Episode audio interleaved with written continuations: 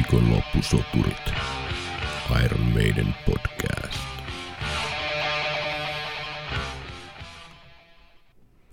Niin se vaan viikko taas vierähtänyt. Tervetuloa kuuntelemaan viikonloppusoturit Iron Maiden podcastia tänne operan kummituksen luolaan. Nimeni on Tero Ikäheimonen ja täällä mikin va- toisen mikin varressa on tietenkin Henkka Seeger. Terve! Olemme tässä nyt aloitelleet Iron Maiden historiallista Steve Harris spesiaalin myllytystä.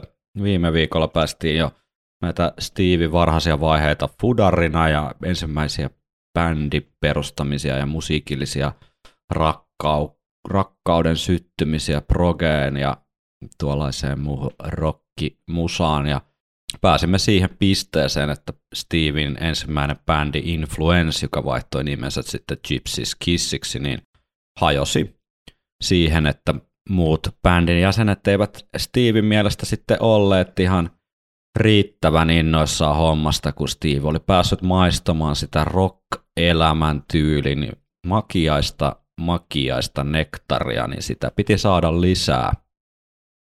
Tänään tällä viikolla tässä jaksossa otamme keskusteluun mukaan myös kaksi loistavaa basistia, kovaa Iron Maiden fania, eli stud yhtyeen Jari Beemin ja, ja sitten muun muassa Ocean Horse ja For the Imperium yhtyeestä ehkä monille tutun, tai jos ei vielä ole tuttu, niin kannattaa noita Jyrin, eli Jyri Helkon bändejä käydä kuuntelemassa. Ja ihan tässä hetken kuluttua otamme nämä, nämä herrat tuonne ATK-yhteyden päähän, ja sieltä on kyllä luvassa niin painavaa ja järeää asiaa, että suosittelen pitämään kuulokkeet korvilla. Joo, mennään sinne basismin semmoiseen syvimpään, ole, syvään päätyyn. Kyllä, siinä kyllä monttu auki sai vaan kuunnella, kun sieltä faktaa rupesi tiskiin tipu, tippumaan, että tuota, tuota, erittäin mielenkiintoista keskustelua luvassa. Joka tapauksessa Steve Harriksen historia tarinan kaarassa jäimme vuoteen 74, kun influenssi kautta Gypsies Kiss sitten ikään kuin vain kuivui kasaan ja Steve Harris liittyi ensimmäistä ja viimeistä kertaa jonkun muun perustamaan bändiin. Ää, valmiiseen kokoonpanoon siis, joka etsi uutta basistia. Kyseessä oli tämmöistä kaksosveljestä, jotka molemmat vielä soitti kitaraa. Tässä on varmasti tämmöisille perinnöllisyystutkijoille herkullista materiaalia, eli Tim et Mick Klee-nimisen kaksikon Smiler yhtyeeseen. Steve liittyi 74 ihan tämmöisen niin kuin prosessin kautta, että bändi etsi basistia ja Steve haki paikkaa ja siihen sitten valittiin. Steve hän oli tässä vaiheessa sitten nopealla matikalla vasta noin 18-vuotias, kun sitten nämä Clean veljekset, kaksosveljekset siis, niin olivat jo 26-vuotiaita, eli selkeästi vanhempia kundeja.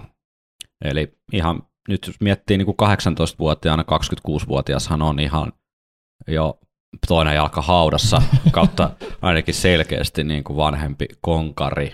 Nykyään tuommoinen kahdeksan vuoden ikäero ei mitään merkitse, mutta tuossa vaiheessa niin aika mun mielestä kova veto Steviltä päästä tuommoisten kokeneempien kehäkettujen bändiin. Joo, ja sitten tässä myöhemmin niin bändin liittyy myös pari jäsentä, jotka tulee antamaan merkkinsä myös ihan suoraan Iron Maidenin historiaan Kyllä, hyvin, kyllä. hyvin vahvasti. Kyllä viime jaksossa taisikin mainita, että tästä Steve Harris spesiaalista jatkamme sitten ketterästi Iron Maiden Early Days historiikin pariin, joten nyt jo tulevaisuutta varten niin painakaa mieleen seuraavat nimet, kun Smiler bändin eli tämän Steven uuden kokoonpanon, johon hän liittyy, niin rumpali lähti lätkimään, niin tilalle palkattiin silloin myös niin ikää 18-vuotias Doug Sampson, josta myöhemmin tulee Iron Maidenin rumpali, mutta jos tämä on teille uutta asiaa, niin painakaa nimi Doug Sampson tässä vaiheessa mieleen.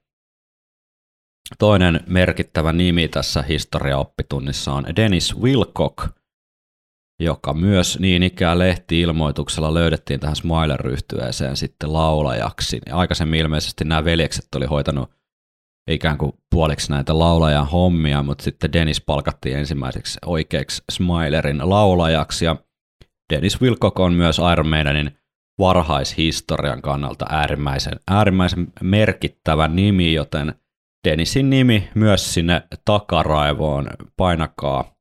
Hänestä tuli siis myöhemmin Iron Maidenin varhaisten kokoonpanojen laulaja ja muutenkin merkittävä hahmo siinä äh, ikään kuin kuviossa, joka johdosta myö, muun, muun Dave Murray sai kenkää Iron Maidenista. Tämä nyt tämmöisenä pienenä spoilerina mm-hmm. tuleviin jaksoihin. Mielenkiintoista draamaa on luvassa.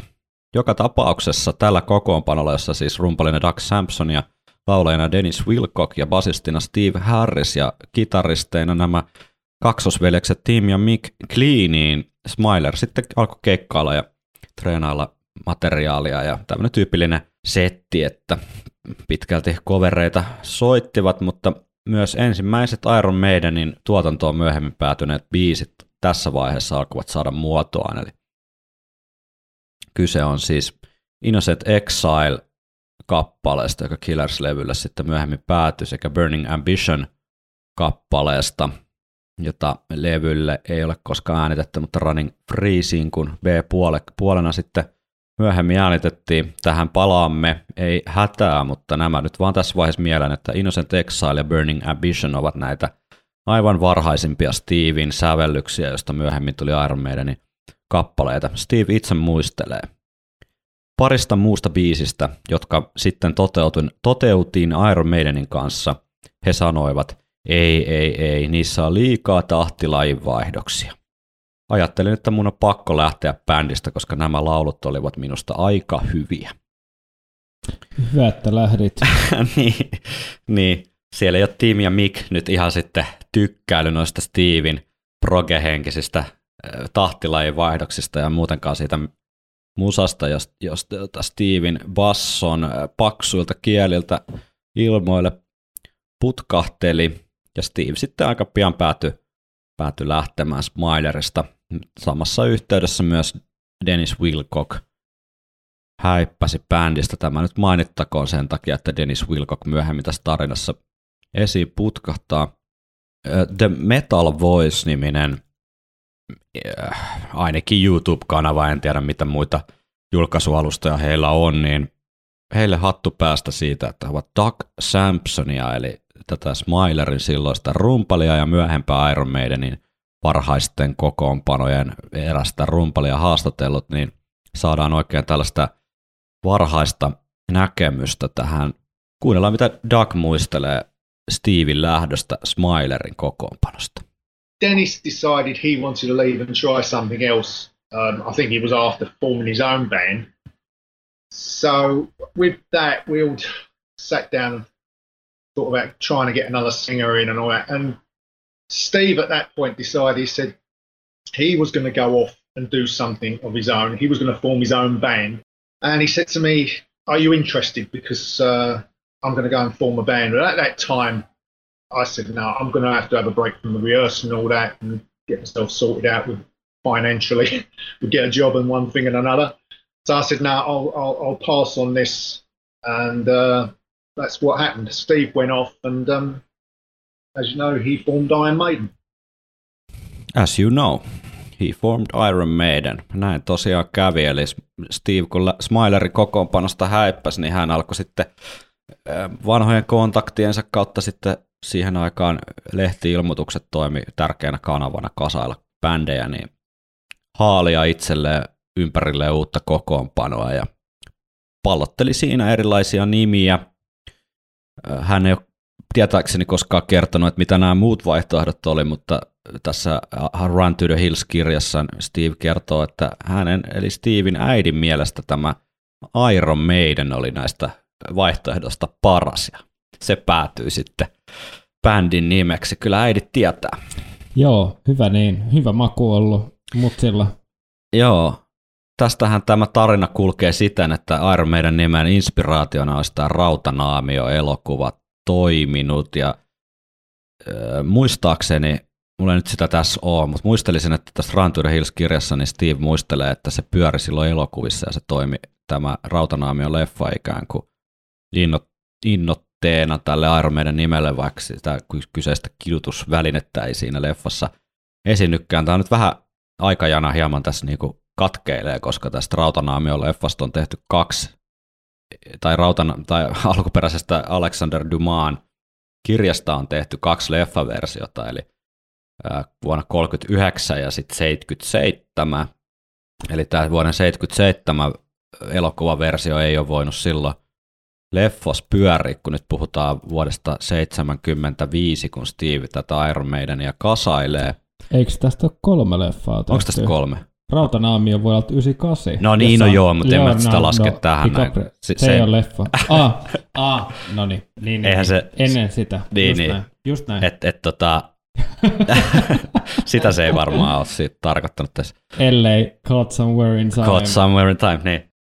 Että olisiko sitten Steve sekoittanut myöhemmin, että muistellut, että tämä leffa silloin pyörii, että olisiko hän tarkoittanut tätä vuoden 39 leffaversioa tässä, en, en, en osaa sanoa, mutta joka tapauksessa tätä vuoden 77 Rautanaamio-leffa ei ole Iron Maiden nimelle innoittajana voinut toimia, mutta tietenkin tämä aikaisempi ja sitten tämä alkuperäinen kirja, kirja on saattanut toimia.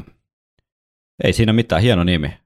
Tämä Iron Maiden on yksi niitä semmoisia bändin nimiä, jotka kun sitä silleen makustelee, niin kyseessähän on jotenkin hölmö, hupsu, outo nimi, mutta sitten se vaan perhana viekö toimii. Jep, ja Rauta Neitsyöstä eli Iron Maidenistä, niin jos mä nyt oon ymmärtänyt ja muistanut oikein, niin tällaisen laitteen käytöstä ei oikeastaan ole mitään ihan suoranaisia todisteita. Mm. Eli että oltaisiin käytetty nimenomaan siinä merkityksessä tai siinä että ihminen puristetaan sinne väliin, jolloin veri valuu, vaan että on ollut tämmöisiä suljettavia pieniä koppeja, jotka on toiminut jonkunlaisena häpeän rangaistuksena. Aivan. Mutta nämä piikit on ehkä tullut ehkä sitten niin kuin, vähän niin kuin lisämausteena myöhemmin. Joo, joo. Niin, että taisi tämmöinen vähän, vähän mytologisoitu juttu, niin kuin monet keskiaikaiset niin. asiat on saanut vähän eri kierrettä sitten myöhemmässä mut siis- historian siis, kirjoituksessa. Jep, mutta hyvä storihan on aina paljon parempi kuin tylsä totuus. Juuri näin. No, joka tapauksessa nimi oli äipän, äiskän suosituksesta jo olemassa ja Steve pikkuhiljaa siinä keräili sitten kokoonpano ympärilleen ja Iron Maidenin joulupäivänä kuuluisa Iron Maidenin syntymäpäivä, eli 25.12. 1975, niin Steven työ oli valmis ja Iron Maiden ensimmäinen kokoonpano oli kasassa.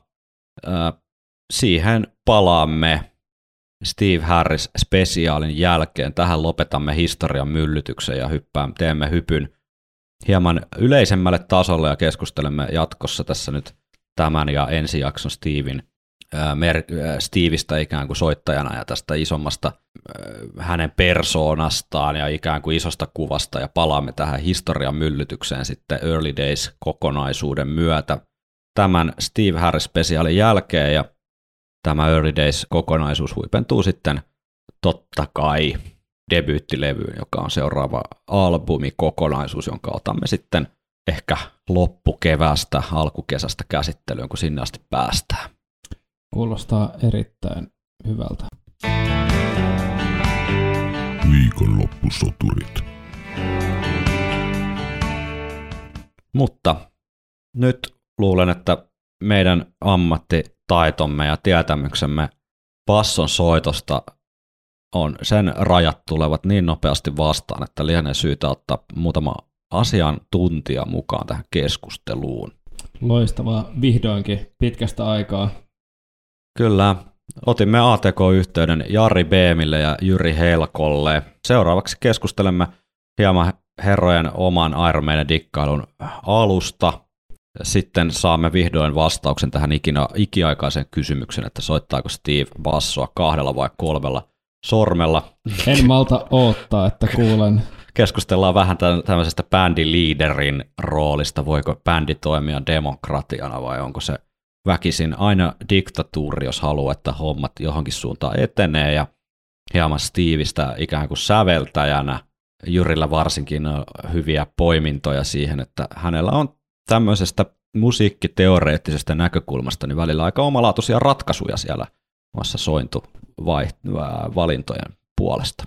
Mutta pidemmittä puhetta, niin sukelletaan rankan, rajun ja armottoman basismin syövereihin. Nyt pitää pitää nenästä kiinni.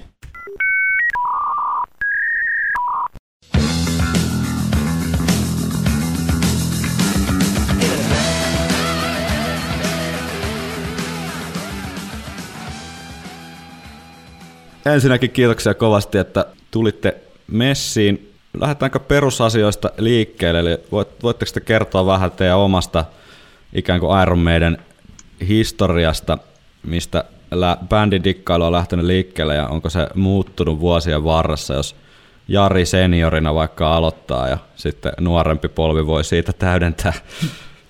No joo, okei. Okay. No mä olisin alkoi suunnilleen vuonna 82, jos mä muistan oikein. Eli nauhoittelin, Serpolla oli tuo Iron Maiden albumia, Killers-albumia, ja ne nauhoitti sitten C-kasetille ja siinä meni joku aika ennen kuin mä opin ymmärtää koko musaa, mutta kuitenkin se verran nuori, niin tota, sit, sitä, siitä se oikeastaan lähti se dikkailu. Mitäs Jyrillä? Sä oot muutaman vuoden nuorempaa sukupolvea, mutta tota, et nyt ihan, ihan poikainen sinäkään enää valitettavasti ole, että kaikki tässä vanhetaan vuosi vuodelta. Mullahan on silleen, kun kuitenkin Ysärin lapsia, niin mä oon osunut jotenkin siihen ehkä kaanonissa yleisesti heikoimpaan aikaan pidetty, eli tämä Blaze era. Ja tota, mulla on aika tarkalleen 95 alkanut se diggailu, että Iron Maiden on ensimmäinen semmoinen bändi, mistä mä oon niinku tykkännyt. Että Joo. Mä Offspring ja muuta kuullut sitä ennen.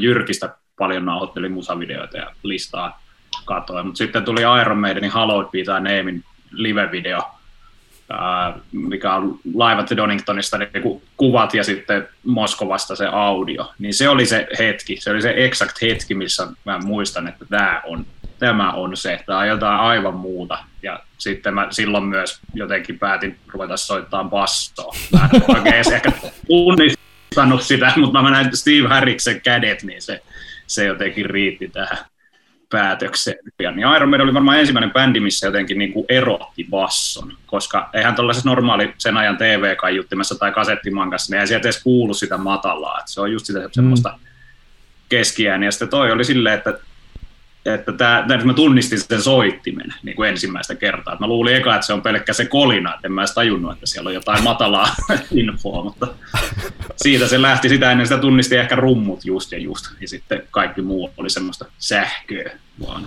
Oliko sulla, Jari, silloin kun sä aloitit, aloitit soittamaan ja sä olit siinä vaiheessa kuunnellut jo meidän ja niin kuin muutaman vuoden, että huomasit sä, että oliko sieltä jo tullut sellaista basso jonkunlaista niin kuin blueprinttiä tai jonkunlaista sellaista, että näin sitä bassoa soitetaan tyyliin? No ei se, ehkä, ei, se, niin, ei se ehkä ensimmäiseksi tule, että mä halusin aloittaa tota rummuilla, mutta mulla ei ole mitään tilaa. Mä asun Lauttasaaressa kerrostalossa, ei ole mitään tilaa, mitä, missä tota, soittaa niitä. Ja, mikä mun vanhemmat paljon mua supportoitu tuossa soittohommassa, niin, tota, niin että se jotenkin basso tuli seuraavaksi soittimeksi sen, sen takia, koska mun brodi soitti kitaraa, niin mä en voinut soittaa sitä kitaraa, koska mun isobrodi oli tyhmä, niin mä voin soittaa samaa kuin mun iso, tyhmä isopeli. Niin sen takia valitsin basson, se oli hieno äh, kriteeri, missä mä valitsin basson, mutta se tuli sitten hyvin äkkiä, kun mä sain sen basson, niin sen Steve Harris tuli heti oikeastaan siinä, että rupesi katsoa näitä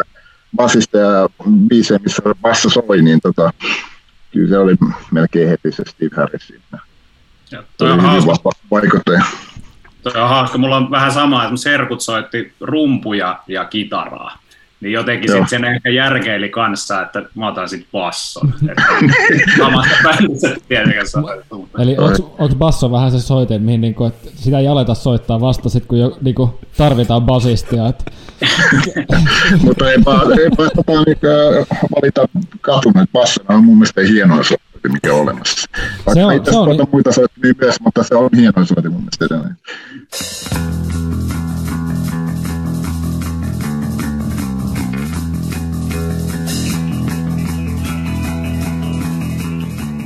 Miten oletteko te koskaan miettinyt, että onko teidän omassa soittotekniikassa mitään Steve Harriksen vaikutusta?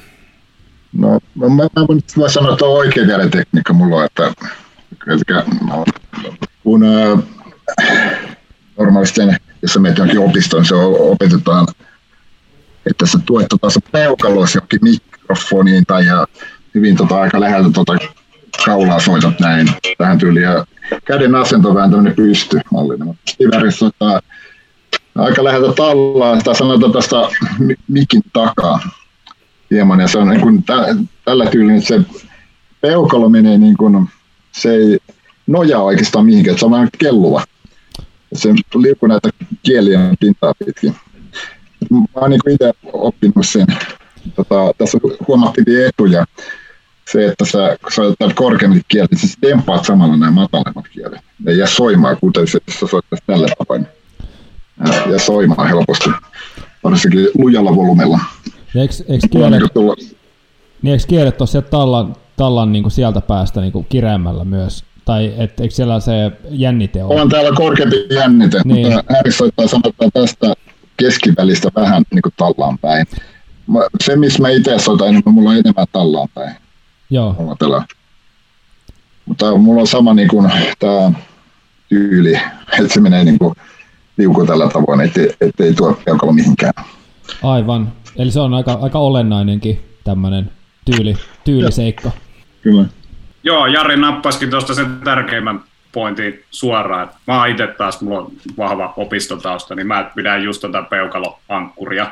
Ja Joo. sitten tavallaan tämä on jännä tämä Häriksen just, että aika moni niistä jutuista on semmosia, että mä, mäkin olen niin korvalla opetellut. Ja sitten vähän videolta yrittänyt katsoa, mutta en mä oon niin tajunnut sitä, sitä, että mikä se on. Ja sitten vasta oikeastaan tälle YouTube-aikana mulle on niin selvinnyt, että se on nimenomaan tämä, että nojaa tätä kohtaa. Siellä on se ankkuri, mutta se ei olekaan peukalo, vaan se on. Niin, se on se niin peukalon syrjä, pitkä syrjä. Mikä joo, joo. Mm. Että, että sitten tavallaan se mahdollistaa sen, että mäkin olen opetellut vaikka laukkakompensoittaa niin kuin että siinä menee koko ajan vuorotelle. Että siinä on tavallaan kaksi patternia, että on etusormi, Joo. ja sitten nopea keskisormi, etusormi, ja sitten sen jälkeen tulisi keskisormi ja etusormi, keskisormi.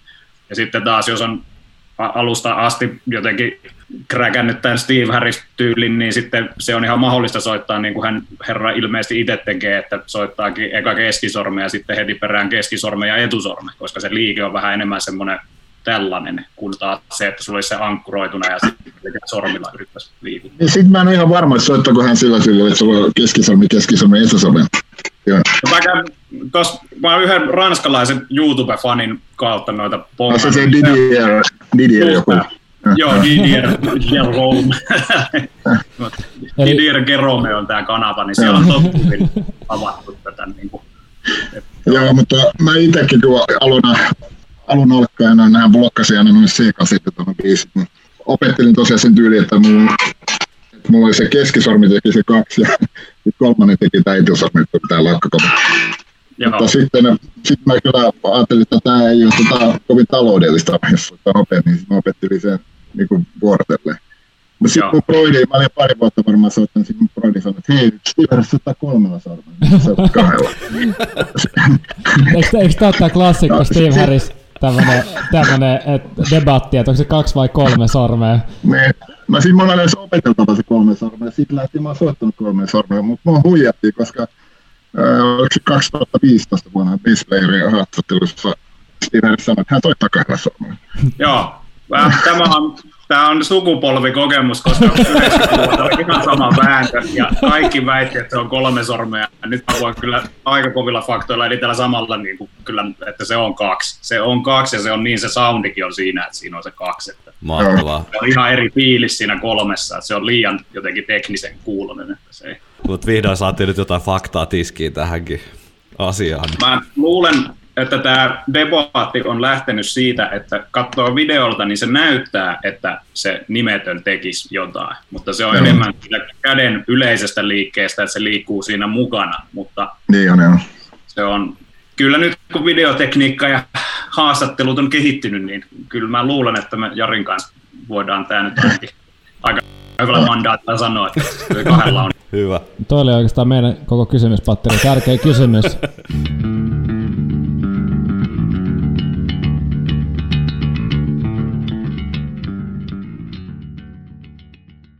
Miten te näette tällaisen bändiyhteisön, että vaatiiko se, että yksi henkilö on siellä ikään kuin päättää ja ohjaa sitä laivaa ja tekee sen viimeisen päätöksen, vai, vai voiko bändi toimia ikään kuin semmoisena demokraattisena yhteisönä?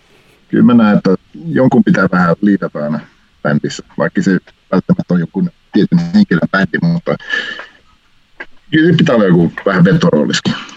Joo, kyllähän tuossa Iron Maidenissä varmaan niin kuin, siinä on aika selkeät ne pelipaikat, että kuitenkin mä sanoisin, että Harry se on kuitenkin ollut semmoinen, että se johtaa joukkoja edestä, että ihan konkreettisesti tekee lavalla ilmaisena mm. yleisöön. En tiedä, mistä se on sitten lähtenyt, että onko se jotain sinlisi diggailua tai muuta, mutta sitten se ei ole saanut sitä memoa, että se on myös laulaja ollut siinä bändissä. Sen takia se on siinä etupaan. Mutta tota, ehkä se, että siinä on hyviä kausia, hyviä puolia, ja sitten on ehkä vähän tälleen nyt fanin näkökulmasta, niin siellä on ehkä semmoisia sokeita pisteitä sit myöhemmällä ajalla, että sen olisi voinut hoitaa paremmin. Että mä en esimerkiksi näitä baseball-aikoja nyt jälkiviisaana. Kyllä se oli vaikeaa olla fani siihen aikaan, mutta kyllähän sitä kuitenkin oli, koska se on paras bändi, että se on vähän niin kuin jotain, Terolla on toi futisjoukkuetausta ainakin, niin eihän sitä suosikkijoukkuetta vaihdeta, että vaikka olisi heikompia kausia, niin siinä pysytään. Että että tota, kyllä siellä Rod Smallwood on tietysti toinen semmoinen avainhahmo, mikä on varmaan mahdollistanut tätä, että homma toimii. Ja Martin Birchin aikaiset levyt tietysti, että siellä on jonkunlainen tämmöinen auktoriteetti ollut sitten vielä ehkä Steveä yläpuolella jopa. Niin, ja niin. Varmaan Steven kanssa silloin ollut vähän niin kuin etsimässä sitä omaa soundia, jos miettii vaan tuota tuotantopuolta esimerkiksi, tai sitä soundipuolta mm. tai sellaista, että sehän on saanut sitten hurjasti oppia sieltä, jos ei mietitä pistetään niin bas, basson soittaminen pois, mutta yleensä tämmöinen muusikkous tai, tai musiikin tuottaminen ja tämmöinen.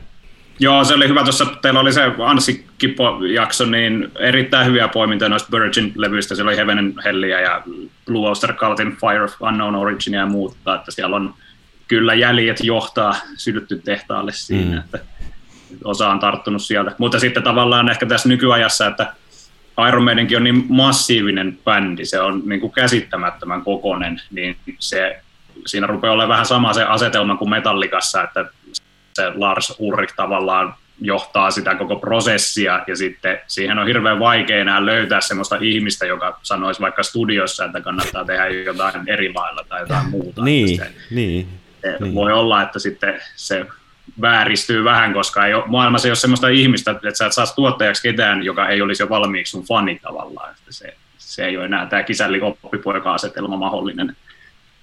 Mites on, onko Harriksen tekemissä, tekemissä biiseissä jotain sellaista, mihin te niin kuin basistina kiinnitätte erityisesti huomioon? Siis näkyykö siinä jotenkin se Steve Harriksen tausta nimenomaan, että hän on opetellut ensin soittaa bassoa? Mulla ehkä yksi, minkä mä oon ollut huomaavinaan, että mä oon kova niin kuin tämän Smith Dickinson kaksikon biisien fani, että nämä tämmöiset rocker-henkiset toimii itselle niin kuin yleensä parhaiten, niin ehkä toi Harriksen biisissä on ehkä vähemmän sointu käännöksiä. Et Adrian Smithilla on, niin kuin viime jaksossa oli Hooks in You esimerkiksi, niin siinä on aika monipuolinen se just, että on, on ei ole tavallaan suoraan aina se perusääni. Flight of mm. Icaruksessa on, mä itse asiassa mä hampaankoloon tämä, että mun mielestä se on yksi vahvimpia sävellyksiä omaan korvaan Peace of Mindilla. Nimenomaan sen takia, että siellä on niin kuin esimerkiksi sen nouseva bassolinja, että siellä tulee muutama sointukäännös, ja nämä ei ehkä ole ihan niin semmoisia niin kuin Häriksen sävellyksistä löytyviä elementtejä. Että... Kenen se on? Tai kuka sen on Smith ja Dickinson. Oh, Okei, okay, se olisi mun lempareista kyllä. Se Joo, sama täällä. niin, että, että, että mulla, mulla itsellä niin tämä on ehkä semmoinen pitkältä ajalta, että kun kuuntelee biisejä, niin, niin tavallaan, että okei, että Harris tietysti tykkää laukkakompista ja, ja näistä, että, että niitä on ehkä yleensä sattunut enemmän hänen kohdalla ja sitten tämmöistä polveilevista, että on paljon eri temposia osia ja pitkiä kaaria. Mitä sitten tietysti muut jäsenet on tässä niin kuin ehkä 2000-luvulla ruvennut tekemään enemmän sitten myös vähän niin kuin pastissa ja näistä näistä, mutta sitten ehkä just tämä sointukäännösten puuttuminen on semmoinen, mikä omaan korvaan hyppää, että niitä löytyy näistä Adrianin biiseistä enemmän. Onko Jarilla tullut mitä? Steve, Steve Erickson on tämmöisiä hienoja biisejä, niin kuin Rhyme of Ancient Mar- Mariner, um, Phantom of Opera, Power Slave. Nämä on tämmöisiä vähän niin kuin eksoottisia, tämmöisiä jänniä, jännittäviä biisejä. Mm. Jota, mun mielestä ne on niin kuin, mitä, yksi niin kuin hienompia Medinin, hienompia Medinin biisejä, niin tota, että sillä on tuommoinen hyvä mielikuvitus. Mä käsittääkseni Häriksellä kuitenkin aika huono teoriapohja, että juurikaan teoriasta, ymmärrä yhtään mitään, mutta täytyy olla musikaalinen kaveri, että osaa tuommoisia teoksia säveltää. Niin, että tietää, tietää tavallaan miltä se kuulostaa ja, ja millaisia tunnelmia mikäkin skaala luo, vaikka ei tiedä, tiedä tavallaan mikä se skaala esimerkiksi on edes käyttää. Just niin. sehän, sehän on tietyllä tapaa niin kuin just sitä muus, muusikkoutta tai äh, jos miettii, että muusikkoutta on sellaista, että sä tiedät vaikka kaikki musiikin säännöt, mutta sitten voi olla se, että sä tiedät, mikä kuulostaa hyvältä. Niin tähän on niin, myöskin ikiaikainen debatti. Niin, niin se, on se, se on loppujen lopuksi kaikista tärkein. Kyllä. Ihan totta. Ja mitä tuohon, mun on pakko just Jyri, Jyrin kanssa samaa mieltä just tosta, että, että, että, että just noissa, noissa Smithin sävellyksissä sitä finessiä, finessiä on, on tavallaan enemmän, että vaikka, vaikka biisit voisi olla puol, puolta lyhyempiä, niin niissä voi olla niin kuin kaksi kertaa enemmän ääniä, kaikkea sus, sus nelosia ja, ja, ja seiskasointuja ja kaikkea tällaisia niin kuin pieniä semmoisia niin hileitä siellä täällä, mitkä kuuluu tosi tä, niin kuin tärkeästi siihen biisiin. Niin kuin, että kun sit, sit Harrisella ehkä on just enemmän sellaisia isoja, isoja linjoja ja niitä isoja riffejä, just sellaisia järkele, niin kuin, miten se nyt selittäisi, ei, ei nyt yksi oikosia, mutta siis semmoisia, niin kuin, että on melodia ja sitten silloin stemma, mutta sitten just Smithillä saattaa olla niin kuin sellaisia pieniä mausteita siellä täällä, ja sitten johonkin kohtaan tulee tosi tärkeä, vähän niin kuin siinä äh, Flight of Icaruksessa tulee se yksi molli seiska, tota, onko se tokassa säkeistössä, kun se, se laulaa, että uh, looks the old man in the eye, niin sitten se niin, niin tällainen, että et se, biisin, se biisin dynamiikkahan olisi ihan erilainen ilman sitä. Sehän tekee siihen semmoisen niin kuin tokan säkeistöön semmoisen No niin, mutta me otetaan Smith, Smith-sävellys erikoisjakso jossain. Vielä se ei Smithi helvettiin tätä Steve Harris spesiaalista. Mutta tota, ei vai. Mutta toi, on, toi oli mun mielestä tosi hyvin kiteytetty toi, että, että kun sanoit äsken Jari, että Häriksellä on niinku jotenkin tämä mielikuvitus ja semmoinen seikkailu nälkä. Se näkee semmoisia ratkaisuja, mitä tavallaan kukaan muu ei ole siihen aikaan Näin vielä keksinyt, että näin voi tehdä. Sitten ne on toteutettu ja se on oikeastaan ehkä osa sitä voimaa, että, mm. että just sitten kun tulee e-molli CD, niin se tulee. Ja sitten ne osiot, että tiedätkö, että se on se palkinto, että eka on, eka on pitkä, pitkä tie, ja sitten sit on tultava.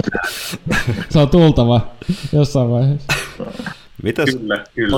Oletteko te koskaan miettinyt, äh, Steveillä on aika vahva se tavallaan teini ja varhaisnuoruuden, varhaisaikuisuuden tausta niin kuin proge, progemusasta, niin näkyykö se jossain teidän mielestä Iron Maidenissä joko sävellyksellisesti, sovituksellisesti tai sitten Steven omassa soitossa? No varmaan sävellyksistä just noin kolme biisiä, mitkä mä mainitsin, siis se varmaan näkyy aika hy- hyvin, koska ne on aika progeja biisejä. Meidän toi ihan se ekan levy, uh, Phantom Mafia Opera, ja ihan se aika pro, proge-biisi. Se, miten toi ensinnäkin alkaa toi biisi. Niin. Mm. Jop, jep. Ja sitten siinä on ne y- kymmenen muuta osaa sen jälkeen. se, on, se on kyllä erinomainen sävellys.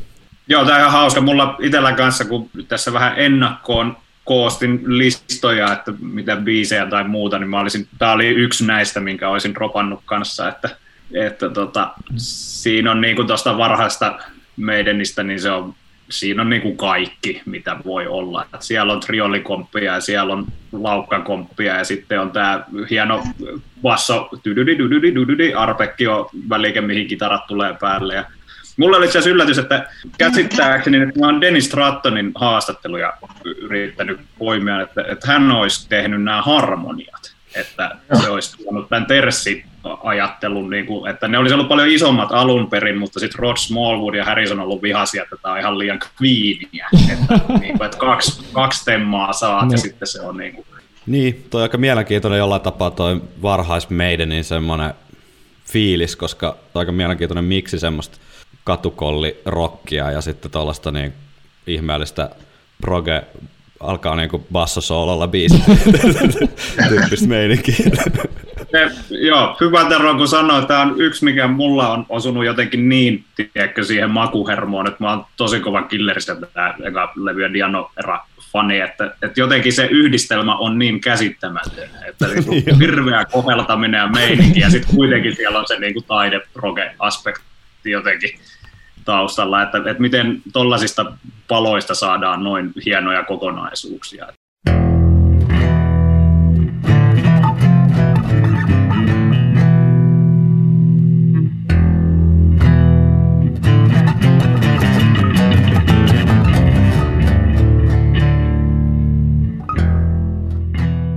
Mitäs Jyril nousee mieleen, kun ajattelet Härriksen semmoisia Iron Maiden momentteja?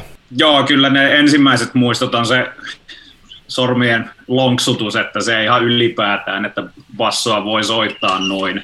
Että se ei ole vaan sitä matalaa niin kuin perusääntä. Ja sitten tietysti nämä bassolla ampumiset Evil That Men Do. niin kyllä se on semmoinen, että se niin kuin ihan visuaalisesti on herättäen. Sitten taas tälleen niin kuin musiikin puolesta, niin tota, se on hauska just tämä, että siinä ei ilmeisesti ole semmoista niin kuin musiikkikoulussa opittua teoriataustaa, vaan enemmän semmoista, mikä kuulostaa niin kuin hyvältä omaan korvaan. Et kuitenkin tämä tämmöinen, miten se nyt sanoisi, länsimaisen taiden musiikin teoriasta pohjautuva musiikin teoria, mitä meille opetetaan, niin sehän ei pysty kaikkia ilmiöitä kuvaamaan mitenkään järkevästi, että se on aika rajallinen kuitenkin tämmöinen systeemi, minkä sitten monet on oppinut, niin kuin itsekin tolleen, kun on penskana soittanut selloa ja käynyt teoriatunneilla. Niin sitten Iron Maidenissäkin niin kuin monissa muissa heavy- ja rockibändeissä, niin sitten siellä on semmoisia ilmiöitä, mitä ei oikein suoraan voi siihen muottiin laittaa, kun ne kuulostaa tosi hyvältä. Mm. Että et, et, et just vaikka Wasted Years on mun mielestä hieno biisi kaikkinensa, ja sitten siinä on jotenkin hämmentävää, että kun se on kuitenkin tavallaan siitä sävellajista ihan selkeästi se kertsi, että, että kaikki soinut on niin kuin sävellajin sisällä. Ja sitten siellä on se nouseva basso, ja se niin sehän on tavallaan se toisiksi viimeinen nuotti, että ei voi sanoa, että se on väärin, mutta se ei ole ehkä se lähin niistä. Niin siellä on tämmöisiä pieniä yksityiskohtia, jotka hyppää jotenkin, että... Se on se proge-elementti siinä biisissä. Niin, jotenkin, että, että, että, että mä en tiedä, miten siihen on päädytty, mutta niin kuin, kyllä mä sen ostan, että näin tämä nyt menee. Että, että siinä tavallaan C, D, E, F, G, niin sävellajin mukaan siinä ehkä pitäisi olla C, D, E, FIS, jos mentäisiin tälleen niin kuin yleisen, yleisen tämmöisen pop-musiikki, mikä kuulostaa neutraaleimmalta mukaan. Niin. Hmm. Mutta omia suosikkeja, niin just tämä mainittu Flight of Icarus, todella hienoja, hienoja juttuja. Two Minutes to Midnight, niin kuin todella hyvä linja. Siis aivan niin kuin uskomattoman mielikuvituksellinen. Ja hienosti pelataan niin kuin just tätä, että välillä on matalaa ja sitten on tätä korkeampaa, korkeampaa bassoa. Ja ehkä 22 Acacia Avenue, mikä on teidän entis, edellisessä lähetyksessäkin mainittu, niin siinä on kyllä siinä on jotenkin kanssa, että siinä on kaikki palat, mitä voi olla, että on, on, on hidasta ja nopeata ja tykittelyä ja varsinkin ne soolotaustan nostatukset ja muut, että jotenkin sitä jännitettä vaan saadaan ja saadaan koko aika lisää sinne. Ja siinä on itse asiassa toinen tämmöinen vähän niin kuin ehkä, että, että kun siinä on se niin siinähän vedetään ihan pokkana, kun tulee E-molli CD tai niin. E-molli DC, niin siihen C-lle niin se nuotti onkin B, niin. mikä on tavallaan vähän niin kuin outside of the box, mutta näin se on nyt vedetty ja kyllä mä sen ostan, että mä en itse ehkä kehtaisi tehdä niin, koska jotenkin se takaraivossa kummittelee, että tämä nyt on vähän sävellä ulkopuolella, mutta se kuulostaa törkeä hyvältä niin kuin Steven soittamana, että monet jutut, mitkä ei itselle niin kuin ehkä sovi suuhun tai käsiin niin paljon. Joo, selvennetään kuulijoille kanssa, että nyt varmaan puhuttiin enemmän just niin kuin Steven huippuhetkistä basson varressa, ei, ei niinkään just niistä niin, kuin, niin suoraan niin kuin sävellysbiisistä, jotka on niin kuin omasta, omasta kynästä, eikö, eikö 22 ollut myös Smithin ja Joo, joo nämä on ehkä tämmöisiä, tämmöisiä mitä hän on soittanut. Niin, just näin, ja, ja niitähän siellä kuitenkin on niin kuin koko, koko biografia pullollaan. Että musta on ollut tosi mielenkiintoista kuunnella nimenomaan sitä, että miten Steve soittaa muiden säveltämisbiiseissä. Kyllä. Ne on ollut kyllä. mun mielestä niin kuin vähintään yhtä mielenkiintoista kuunneltavaa kuin sitten nämä niin kuin just Häriksen niin kuin omat sävellykset, että, että olisi kiva tietää, että onko se mennyt silleen, että, että Bruce tai Smith äh, on sanonut silleen, että soita niin kuin sä soitat, ja tässä on niin kuin tämä sointokierto, tai tässä on tämä tausta tai tämä idea on tämmöinen, vai onko se ollut silleen, että soita Steve tälleen? Koska, vaikea no, nähdä, niin, vaikea nähdä niin, sitä niin koira käskemällä haukku tyyppinen. Niin, koska sillä on niin definitiiv, definitiivinen se tyyli kuitenkin. Niin Joo. ihan varmasti se on mennyt todennäköisesti just silleen, että, että tässä on tämä demo ja soita bassot. Kyllä, kyllä. Mutta se on, joo, siis Harriksella todella niin kuin, ikonisia sävellyksiä, että kyllähän joku Fear of the Dark on semmoinen, että ilman sitä biisiä, niin kyllä Iron Maidenin niin kuin 90-luku olisi ollut vielä tosi erilainen verrattuna siihen, mitä se nyt oli, että, että ei, ei niin kuin, et, et, tavallaan siellä on semmoista neroutta niin kuin o- olemassa, että, että miten voi tavallaan tehdä, että kun mun mielestä meidän levyissä se hienous itselle on ollut ne, mistä itse eniten tykkää, että siinä on niin kuin just näitä kolme erilaista biisiä, että on näitä tämmöisiä kuin, tavallaan semmoista molliheviä sitten on, sitten on näitä tämmöisiä enemmän rocker-biisejä, missä on vähän semmoista duuriin kallellaan olevaa maisemaa, ja sitten on se eeppinen Häriksen pitkä sotahistoria tai muu biisi, mikä, missä on kaikki mahdollista. Niin se, että pystyy tavallaan siitä sapluunasta ammentamaan niin kuin vuosi toisensa jälkeen semmoisia niin kuolemattomia melodioita tai kertsejä ja muita, niin se on kyllä se on mahtavaa, ei siitä pääse yli eikä ympäri. Viikonloppusoturit. Siinä oli aika jykevää, jyrevää asiaa. Kyllä nämä haastattelut on ehdottomasti tämä homma suola itselle ainakin, kun saa vähän kuulla muiden Iron Maiden ää, friikkien mielipiteitä ja poimintoja ja kulmia tähän aiheeseen. Ja kyllä pojat selkeästi Steve Harriksen soittotyyliä ja muuta on niin kuin suhteellisen tarkkaa analysoinut. Joo, toi on aina mielenkiintoista, kun pohditaan, pohditaan tota säveltäjää ja soittajaa sen soiton ja säveltämisen ja luovuuden kautta, mutta sitten siihen olennaisesti aina, aina liittyy toki tämä tekotapa ja tekovälineet myöskin. Mm, kyllä, jatketaan siis Jari ja Jyrin kanssa keskustelua vielä tässä jakson loppuun. Ja keskustellaan myös tästä Steve Harriksen kalustosta, mutta, mutta ilmeisesti sä, sä olit vähän poiminut jotain dataa tuosta itse bassosta, joka on kohtalaisen tota, olennainen osa tätä Steve Harriksen ikään kuin pakettia. Tulee mieleen heti vahvoja mielikuvia tästä, vaikka ei, ei muusikko olisikaan eikä välttämättä niin pysty heti sanomaan jostain virtin tappien muodosta, että mikä kitara mm. valmistaja on kyseessä, niin silti Steven tämä Fender, Fender Bass on jotenkin se muoto on niin semmoinen ikoninen, että varmasti monissa ei-muusikoissa myös herättää heti jotain ajatuksia. Joo, ja todella tunnistettava malli on nimenomaan tämä Fender uh, Precision, joka on 51 lanseerattu bassomalli näitä Leo Fenderin ensimmäisiä ja, ja tota, sama Heimmo lanseeras myös tämän Stratocaster-kitaran myöhemmin 54 ja Stratocaster sen takia mainittakoon, koska Dave Murray muun muassa sillä ihan alusta asti soitellut pääasiassa ja nykyään, ja, tai, ja myös Jenny Gers samalla, samalla mallilla ja merkillä on paljon soitellut. Ja myöskin muistaakseni tuossa 2000-luvun alussa, 2000-luvun 2005-2006 asti myös Adrian Smith ennen kuin, ennen kuin sai tämän Jacksonin Signature-mallinsa, niin soitti myös Fenderin Stratocasterilla, ja nämähän on käytännössä sama malli, ja mulle tavallaan tämmöisenä pienenä, ei nyt yllätyksenä, mutta tämmöisenä hauskana knoppina tuli se, että Stratocaster-kitara on nimenomaan ollut, tämä muoto on ollut tämän Precision Basson innoittama, koska Precision Basso taas on syntynyt käsittääkseni Fenderin ensimmäisen sarjatuotetun kitaran, eli Telecasterin tai Esquirein mallista.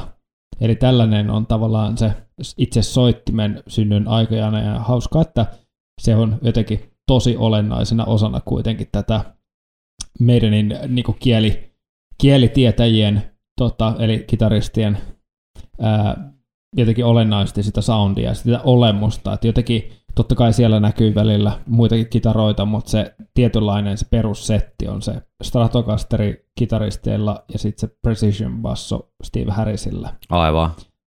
Joo, ja kyllä toi jotenkin tuommoisten niinku klassikkokitaroiden rivistö on semmoinen vahva, vahvasti, mikä liittyy jotenkin siihen Iron Maidenin visuaaliseen luukkiin, kun miettii Iron, Iron Maidenia, että saattaa olla jotkut supervillit ruutukuvioiset spandexit 80-luvulla päällä, mutta sitten on ne tosi, tosi niin kuin virtaviivaiset, tyylikkäät ää, Jenkki 50-luvun Amerikan raudan muotokieltä mm. hehkuvat niin kuin klassikkokitarat siinä rivissä. Niin. Että ei ole lähetty sitten taas siinä, että se kikkailee millään semmoisilla överi, tiedätkö, jollain niin kuin kaksikielisillä, niin kuin kirveen muotoisilla kitaroilla, vaan ne on hyvin pelkistetty kaunis muotokieli. Jep, ja se särmä tavallaan, se tarvittava särmä tulee sieltä musiikista ja mm. niistä housuista. Mm. Mutta kyllä. Mut niin kuin tuossa mainittiin, oliko se edellisessä jaksossa, että tämä Harrisin ensimmäinen basso olisi ollut nimenomaan tällainen Fenderin Precision-kopio. Niin Joo, tässä näin tavalla... hän ainakin itse muistelee, eli, eli hän olisi niinku pysynyt kerran, kerran todennut hyväksi ja pysynyt samassa hommassa niinku loppuun asti. Jep, ja tota, täältä löytyy semmoistakin tietoa, että ennen, ennen vuotta 75 hän olisi käyttänyt tämmöistä äh, Telecaster, Telecaster bassokopiota Shaftesbury-nimistä, mutta mun käsittääkseni tämä Telecaster basso on oikeastaan, eli mitä Sting soittaa myös, niin tämä muoto on, ulkomuoto on oikeastaan sama, että siitä pari mikki on eri ja pieniä yksityiskohtia, mutta käytännössä voisi puhua samanmallisesta soittimesta, Aivan. mutta että se rakkaus siihen malliin on syntynyt silloin, ja, ja itse asiassa tässä Loudwirein haastattelussa, mistä me kuunneltiin myös pätkä viime jaksossa, mm. niin siinä mä muistan, hän sanoi myös, että hän kokeili tätä Gibson Firebird-mallista bassoa, koska hänen äh, innoittajillansa oli, se, se, oli semmoinen, ja hän ei tykännyt siitä yhtään, ehkä se oli ollut, hän epäili, että se oli tämmöinen huono yksilö vaan, mutta se oli tosi kaulapainoinen, kömpelö ja, ja se, niin kuin, että kun sä otit sen syliin, niin se kaula vaan kiikkas tonne alas ja se ei pysy. Niin olisiko siinä ollut yksi tämmöisiä tärkeitä vaikuttavia tekijöitä, että syntyi nimenomaan rakkaus sitten tätä precision-mallia kohtaan. Aivan. Ja tätä mallia hän on sitten käyttänyt suurimman osan niin kuin urastaan öö, pieninä tämmöisinä hairahduksina pidettäköön tota, Peace of Mind-levyä ja ihan vähän aikaa sitten mäkin täysin Trooperin musavideossa. Hänellä on Ibanetsin Roadster basso. Herra Jumala. Jep, malli on 824K, semmoinen musta basso, vahtera otelaudalla ja ja tota, mä en jotenkin, tää on sen verran muistuttaa sitä precision bassoa, että niissä nopeissa leikkauksissa ei itse jotenkin ole kiinnittänyt siihen ennen tätä huomioon. Mutta äh, silloin hän käytti sitä ja vissiin syynä oli se, että siinä oli vähän, vähän tujummat mikit, kuumemmat mikit ja, ja sai enemmän ulos ja siellä oli vähän niin kuin kirkkaampi soundi kuin niissä hänen vanhoissa. Ja sitä ennen hän oli käyttänyt taas vuoden 57 ja 72 vuoden Fender Precision bassoja, joista toinen oli, oli musta.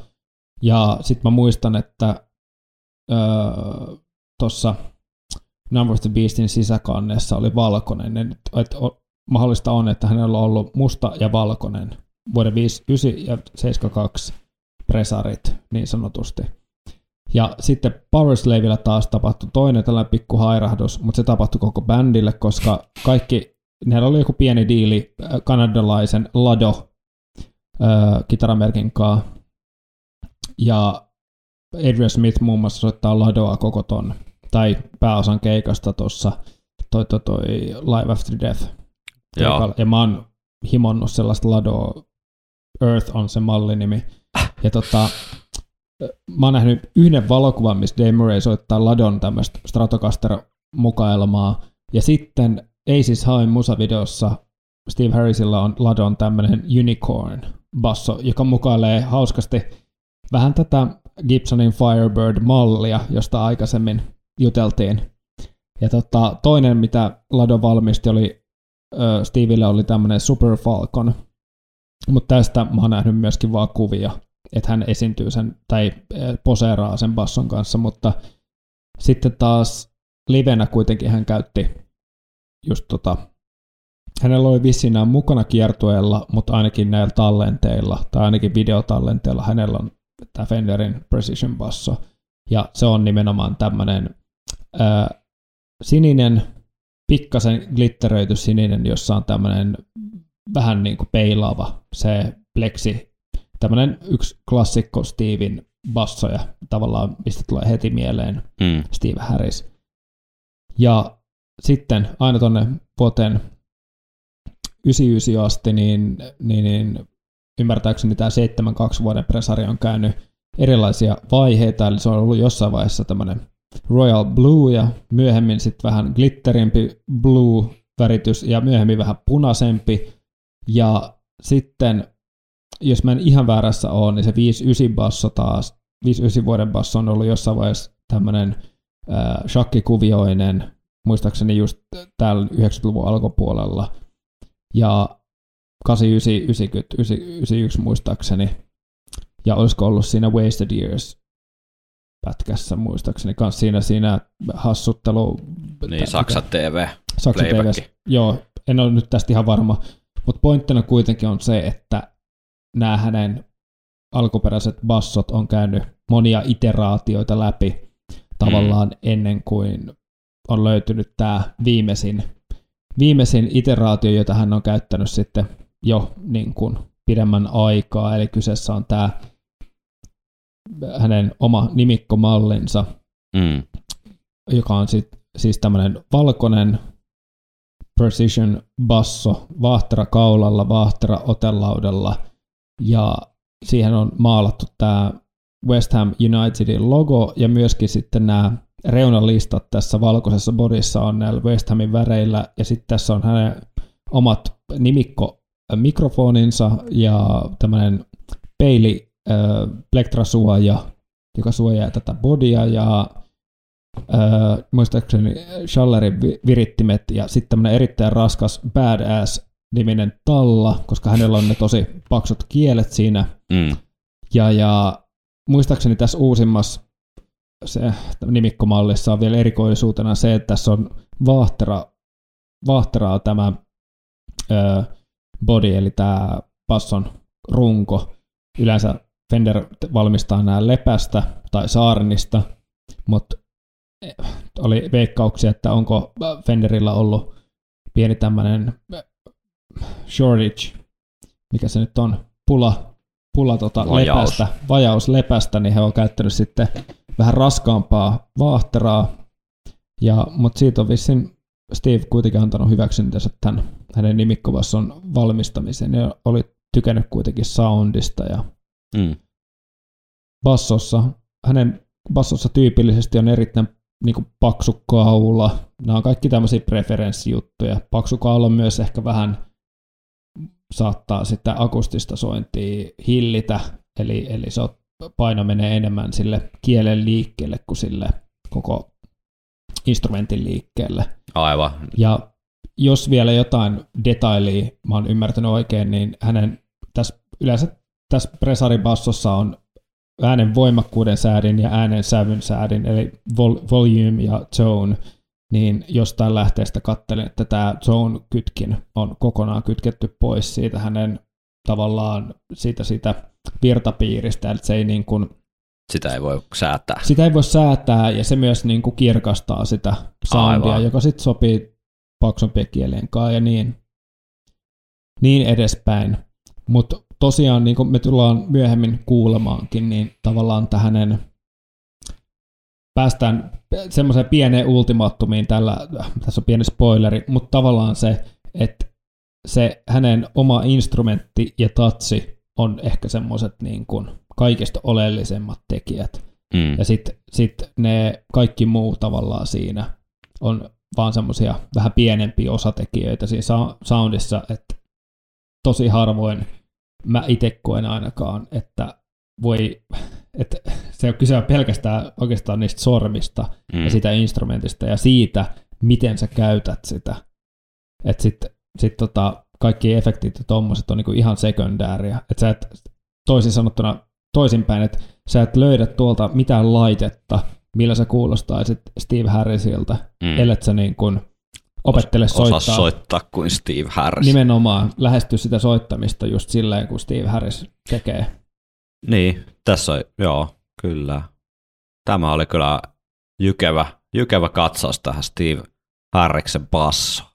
Pitäisikö me jatkaa keskustelua tuota kahden, Ammattilaisen kanssa. kahden ammattilaisen kanssa, Kiitos. eli hypätäänkö takas tuonne rankan basismin maailmaan. Ja seuraavaksi keskustellaan Jarin ja Jyrin kanssa vielä tähän jakson loppuun, niin Jarilla oli aika hienoja muistoja tuolta Iron Maidenin 80-luvun meiningeistä Suomessa, muun muassa Summerin Timein keikalta, joka Jarille oli elämää mullistava kokemus. Sitten vähän avataan lisää tätä Steven bassosoundin salaisuutta ihan täältä niin kuin muu, muusta näkökulmasta kuin sitä itse soittimesta. Eli, Tai soittimen väristä. niin, eli, eli näitä tuota, va- vahvistimet ja kielet ja muut asiat, mitkä siihen vaikuttaa. Sitten keskustellaan vielä jakson loppuun herrojen kanssa, mitä he vielä odottavat Iron Maideniltä nä- tällä uudella vuosikymmenellä. Ensi viikolla jatkamme sitten vielä hieman Steve Harriksen esiintymisten tiimoilta muiden kuin Iron Maidenin riveissä. Perkaamme hieman, koetamme eri lähteistä luoda jotain kuvaa siitä, että minkälainen persona Steve Harris on, on ikään kuin bändiliiderinä. Ää, itse olen tehnyt tämmöisen Excelin, joka Kuulostaa hyvältä. itse olen tehnyt Excelin, joka kuvaa Steve Harriksen persoonaa täydellisesti. Joten Mä voisin kohta tehdä Excelin siitä, kuinka monta kertaa sä oot tehnyt Excelin. Ja, Mä- mistä, ja mistä aiheesta.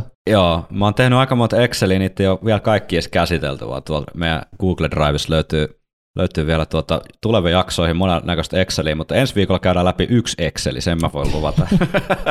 voiko, Excel olla, parempaa, voiko Excel- olla parempaa tuota myytipuhetta podcastille? Excel-spesiaali. Ja keskustellaan vähän meidän omista suosikki Steve Harris hetkistä, eli biiseistä, sävellyksistä, muista jutuista. Tämmöinen paketti ensi viikolla ja kuuntelethan vielä loppuun haastattelumme Jarin ja Jyrin kanssa. Siellä on kyllä jokaiselle Iron Maiden dikkarille niin erittäin painavaa asiaa, mutta annetaan herrojen puhua ja jatketaan ensi viikolla. Yes.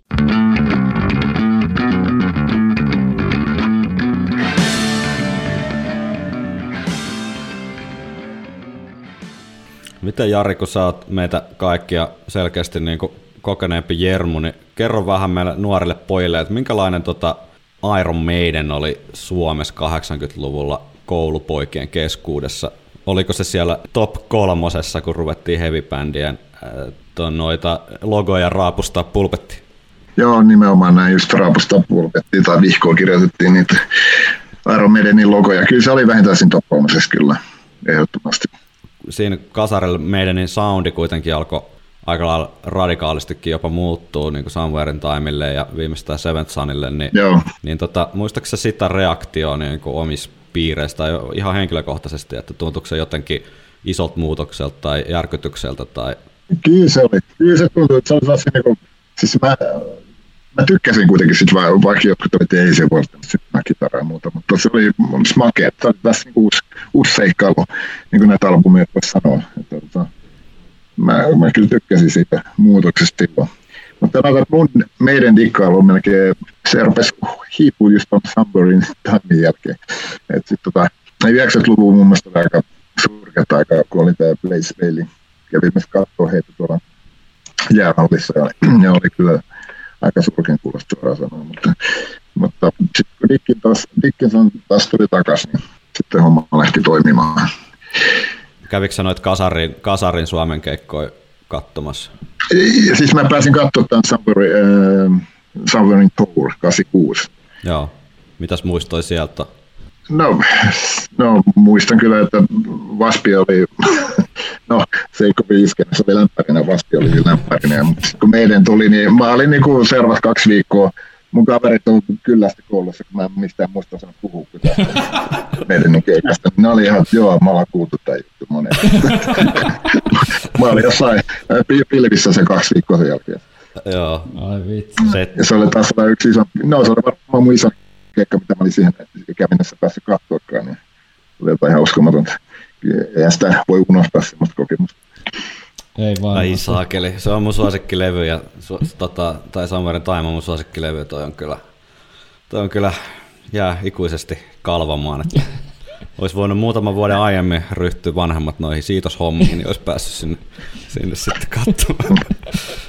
Se on kyllä se on niin sääli, että Somewhere in Timein rundista ei ole mitään live-julkaisua virallisesti, Niin just. koska se Joo. olisi se niin kuin jotenkin graalinmalja itselle kanssa, että sen kun olisi nähnyt. mitään ihan omia suosikkilevyjä kanssa. Mulla on varmaan Somewhere in Time ja Killers on melkein ne semmoista, mitä eniten on. Eivät liity mitenkään toisiinsa. Se on tämä meidän hienous, että tavallaan irrallisista paloista voidaan tehdä niin kuin aivan uskottavia kokonaisuuksia. Että näin tämä vaan nyt menee.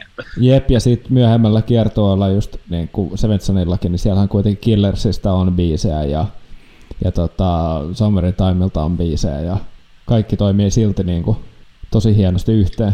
Niin jotenkin, että paperilla kun laittaisit ne ainesosat, niin kukaan ei jotenkin osta, että mikä tämä konsepti niin on.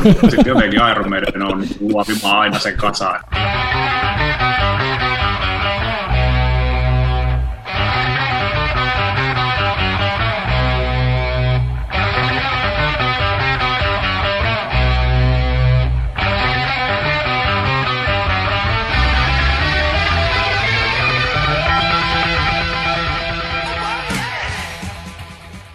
Onko teille niinku noissa Steven bassokamoissa mitään semmoista, mihin olette kiinnittänyt huomioon, että minkälaisella kalustolla hän, hän soittaa? No siis tota, mistä tämä saudi muodostui, oikeastaan aika monesta asiasta. Mä voin ruveta luettelemaan niin, mutta, niitä, mutta ehkä se tärkein asia on se tota, perkussiivinen tapa soittaa niitä kieliä. Eli se, ää, niin kuin oli puhe tuossa alussa, että miten se käden asento on. Ja sitten se vähän niin kuin lyö niitä, ää, slappaa niitä slappaa niitä niin kuin ne kieliä tuohon otelautaan vasten. Siitä tulee se perkussiivinen soundi. Ne kielet pitää olla suht matalalla. Ja myös se, että siihen saa sitä voimaa, niin Harrison käyttää tosi paksuja kieliä. Sillä on hiotu tämmöiset rotosarikielet 50-110, minkä kielten keskijännite, jos me lasketaan nämä neljä kieltä, sitten lasketaan mikä on keskijännite per kieli, niin se on 27,6 kiloa. Eli voitte miettiä, että on kitara, missä on 9-42 kielisetti, niin tänne Häriksen kielten jännite on 4,3 kertaa enemmän kuin se kitaristin kielten jännite. Uhuh. Ja siinä on myös massa kyseessä, että kun siellä on massaa, niin siinä saadaan se hieno kolina. Se iskeytyy siihen otelautaan vasten. Ja just tämä, että kun se on lähellä, lähellä otelautaa, niin silloin se, tai se, se otelauta ja se, ne nauhat on niin olennaisesti mukana sitä soundia. Joo, Tavallaan. kyllä. Että sehän ei silleen kolisi, jos se on kielet tuossa korkealla, vaan se on semmoinen niin kuin humisevampi soundi. Ja sitten tota, myös mikä hänen soundissa on, niin aika tärkeä osa, niin on, hän soittaa 4 kertaa 12 kaapilla. Eli siinä ei ole yläpilliä. Ja sitten meni neljä, eli sieltä ei tule korkeata ääniä, että se leikkaa aika hyvin se yläpää tuossa 5 kHz kohdalta pois. Ja samoin ei tuossa alinta alakertaa. Et sanotaan, että tuo 12 elementti yleensäkin, niin rupeaa tuossa 100 Hz jälkeen, niin rupeaa se hiipumaan se alataajuuksiin toisto. Eli sillä on hyvä, hy, hyvin paljon semmoista 100-500 Hz niin kuin, ää, bu, mitä mä sanoin, korostumaan siinä soundissa. Et se antaa semmoisen niin iskevän soundin, että jos olisi semmoinen niin kuin nykyään paljon levyllä kuulee basson, niin sä et erota sitä välttämättä kitarasta, kun se tekee semmoista samalta huminaa. Että tästä tulee myös tämä Steven erottelevuus, eli tällä perkussiivisella soittotyylillä ja myös, että se taajuuspiikki on vähän korkeammalla, ettei siellä ihan matalalla. Sitten tota, sieltä kuuluu hyvin sen naputus sit läpi. Ja tota, Aivan. ja tota, mitäs muuta, jotain kirjoittanut ylös. Ja tosiaan se, mikä niinku, Iron Maiden, mä aina digannut, sä aina kuulet sen basson instrumenttina. Että monen muun bändin albumista sä et välttämättä heti erota, että mitä se basisti edes soittaa siellä, koska se on miksattu silleen tavallaan mm. ää, niin matalille taajuuksille, että jos sulle semmoinen hyvät ää, kaiuttimet, missä, mitkä toistaa, tai jos sulle suppariin, niin sä et välttämättä kuule sitä bassoa. Mutta tällä, kun se on vähän miksattu korkeammalle, niin se kuulee sen tosiaan niistä pienemmistä stereoista, niin kuin Jyri tuossa al- aluksi sanoikin, että kuuntelijalla ei millään liian mankalla, niin basso kuuluu sieltä silti erottu läpi, niin nimenomaan sen takia, kun se on vähän korkeammalla taidossa olla miksattu se basso. Niin, siinä tullaan ehkä tähän kun Steven statukseen bändin sisällä, että siellä on vähän keskimääräistä ehkä muusikkoa enemmän vaikutusvaltaa siellä miksaustilanteessa myös. Tämä oli kuule ihan kuin olisi omia muistiinpanoja lukenut tästä kaiveltu. Toi, toi ihan hyvä pointti myös toi, että, että kyllähän bändin liideri, että jos metallikassa rummut on kovemmalla kuin kellään, niin se ei tavallaan ole sattumaa. Ja Iron passo on niin, että se varmasti kuuluu kyllä niin kuin joka kohdassa. Tämä on tämmöistä, nämä mekanisissa kitarat taas on niin kuin silleen, että kyllä ne leikkaa. Niin tota, bassokamoista, tää, tämähän oli, tossahan noin tuli, tuli, mulle oli siis jotenkin tosi yllätys tämä, mutta se on toisaalta aika loogista, että, että kun meidän niissä on ehkä enemmän just tämä keskiääni, että siinä ei semmoista niin kuin basso-bassoa, että tälleen pistät kotona jonkun levyn soimaan, niin se suppari tavallaan edes juuri herää missään kohtaa, että, että se on se on niin kuin hyvin, hyvin rakennettu se bändisoundi tavallaan, että tämä, tämä on nyt tässä välissä ja kaikki toimii siinä, niin se mahdollistaa kyllä hyvin sen, että pystyy soittamaan sellaisia juttuja, mitä ehkä normaali heavy bändissä ei voisi. Että, että jos esimerkiksi vaikka Number of the Beast, niitä ylä... Niin sitä on tosi vaikea tarjota tämmöisessä niin kuin modernimmassa heavy bändissä enää, koska sitten se kuulostaa siltä, että täällä on niin kuin reikä siinä soundissa, kun sieltä häviää se niin kuin botnet-osasto. Että, että toi on nerokas tämmöinen niin kuin sovituskeino myös, että, että sitten kun pystyy soittamaan sellaisia asioita, mitä muut ei. Joo. Tota, uh, toi soittotekniikka tulikin, tulikin aika hyvin. Mä olin yllättynyt siitä, että, että nyt kun on näitä isolated trackeja tullut, niin mm. me luultiin jotenkin silloin teini-aikana, että soitettaisiin jotenkin ihan raivokkaan kovaa. Mm. Että, että, bassolla just niin kuin Jari tuossa demos, niin voit soittaa sitä silleen, että se käsi tulee tuosta ylhäältä päin, että se lyö sitä kieltä. Ja sitten taas niin kuin, mä itse vähän ehkä tulee Cliff Burton tyyliin enemmän opetellut silleen, että vaan painaa tästä niin kuin restrokin, että se menee läpi tuosta, että se kolahdus tuleekin siitä, eikä niinkään tästä liikkeestä. Niin sitten tota, nyt kun on kuullut näitä isolated trackeja, niin se, onkin, se ei ole niin semmoista repimistä, mitä mä oon luullut. Että se on nimenomaan nämä basson säädöt ja tämä niin kuin sweet spotin hakeminen, että milloin sen länkytyksen saa pysymään siinä. Niin se, se, se oli niin kuin itselle semmoinen yllätys, että se ei olekaan ihan niin supervoimallista. Ja sitten se flat wound kielien käyttö on semmoinen, että mä en äkkiseltä osaa nimetä mitään muuta heavy basistia, joka semmoisilla vetäisi death metal-bändissä on paljon näitä nauhattomilla soittavia, niillä on vaan nyt. Niin, Mutta kuka soittaisi no, nauhallisilla, kuka soittaisi nauhallisilla ja hiotulla, niin ei mullekaan tule mieleen ketään. Ei, ei että tämä oli ihan, mä olin aivan puulla päähän lyöty silloin, kun tuli no. signature kielisetti rotosaakilta, että hä, että eihän tämä voi olla. Et sitten sen, toisaalta sitten nyt jälkeenpäin, niin sen tajus, että me haettiin korvakuulolla vähän väärästä suunnasta sitä soundia. Et me yritettiin soittaa ihan liian kovaa, ei tavallaan annettu niiden kamojen tehdä sitä töitä työtä, että niin kuin olisi valmiiksi se keskiääni piikki siellä.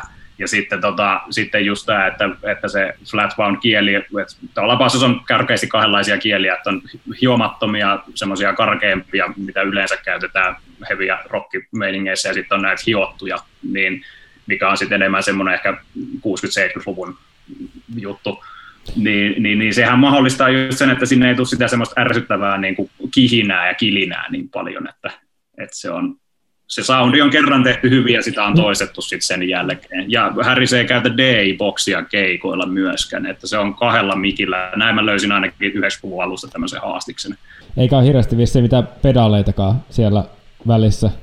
Joo, ei ole. Tässä samassa haastiksessa oli silleen, että tota, siellä on DBX, olisikohan se 160 A varmaan niin kuin räkkikompura. Et se, on niin kuin, se on tavallaan se. Ja sitten tota, silloin alkuaikoina ollut se Haivatin nuppi, niin sekin on transistorin nuppi, että se ei ole edes putkinuppi, että siinäkään ei ole niin paljon sitä, sitä muokkausta. Mutta tässä 90-luvun alun haastiksessa oli silleen, että, että se selitti just tästä, että, että kun Sevensanilla oli tullut, tai tavallaan, että Summerin Timella tuli näitä niin kuin basso-pedaaliasioita, ja sitten Seven Sunille niin rupesi miettimään, että pitäisikö tälleen rastyyliin soittaa jaloilla jotain. Ja sitten toi oli ollut vaan, että ei, ei että eihän, eihän rupea. Että, että tämä menee ihan sekoiluksi, se haluaa soittaa siellä, missä se haluaa ja niin kuin käsillä basso, että tämä on ihan sirkusta, niin sen takia tuli tämä niin kiipari-asia, että mitä jos bassoteknikko soittaisikin sitten näitä efektoituja salveja. Aivan. Ja noista kielistä vielä, niin tämä Flat Wound, siis, siis tota, eikö just niin jats-kitaroinnissa kanssa usein niin kuin nähdä tällaisia hiottuja kieliä? Joo, kyllä. Niin mä oon jo, jonkun kerran päässyt testaamaan bassoissa enemmän nähnyt niitä. Joo, no, no, nauttamassa, nauttamassa, nauttamassa basson tuommoiset hiotut kielet käy kyllä Just joo. hyvin. Niissä on vähän semmoinen pyöreämpi saude jo, niin tosiaan se ylirekisteri puuttuu ja mitä mä sanoisin, on pehmeämpi soundi. Olisiko se kompensoinut sit sitä, sitä otelauda lätinää sitten, tai niitä nauhoja tota, lätinää? On varmasti, koska Penskana kun sit kokeili imitoida sitä sen parhaansa mukaan, mitä kuuli, niin sittenhän se oli semmoista niin kuin räminää. Ja sitten tavallaan, että, että se pitää olla nimenomaan kolinaa, että siinä ei saa olla sitä semmoista, semmoista niin kuin ärsyttävää niin kuin räpellystä seassa. Että. Se mun täytyy vielä sanoa noista, tosiaan kun Steve on paksut kielet, niin se paljon massaa, niin sä oot toki semmoisella puhuimella kielillä ja saa sitä samaa soundia Siinä ei tule mm. semmoista tietynlaista kolinaa, että se vaatii oikeastaan sen massan niihin kieliin. Ja sitten vielä se, että kun hänellä on tämmöinen kolina soundi ja aika ylä, ää, yläbasso voittoinen soundi, niin tota, ja siinä on se kolina piikki, niin siinä täytyy olla aika tarkka siis soittotyylis, koska sanotaan, että jos sä soittaisit semmoisen soundilla, mikä on semmoinen hyvin bassomainen eikä erottele, niin se voisi soittaa vähän niin kuin falskisti. Ja sitten sit jengi huomaa sitä. Mutta kun sulla on mm sauni, mikä niin erottuu selvästi, niin sun pitää olla tarkka siinä, että se kuulostaa hyvältä.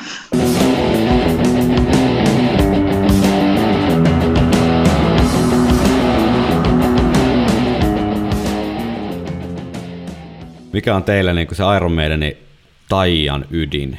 Mistä asiasta koostuu se Iron Maidenin kliimaksi hetki?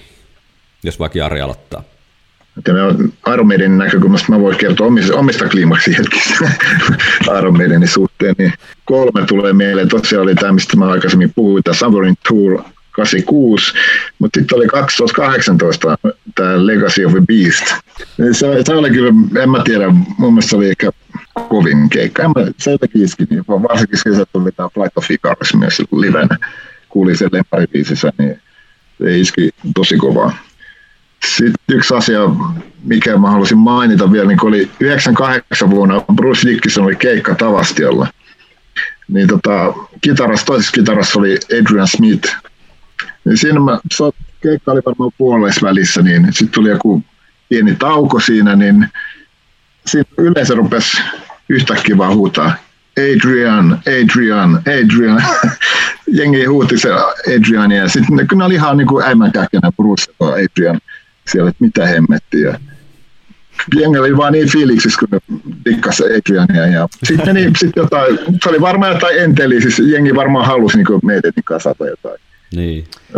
Se, se on, mulla oli fiilis. Sitten, tota, sitten mennä varmaan kolme kuukausi, niin meidän oli taas kasassa. Että se oli jotenkin semmoinen juttu, mikä jäi hyvin mieleen.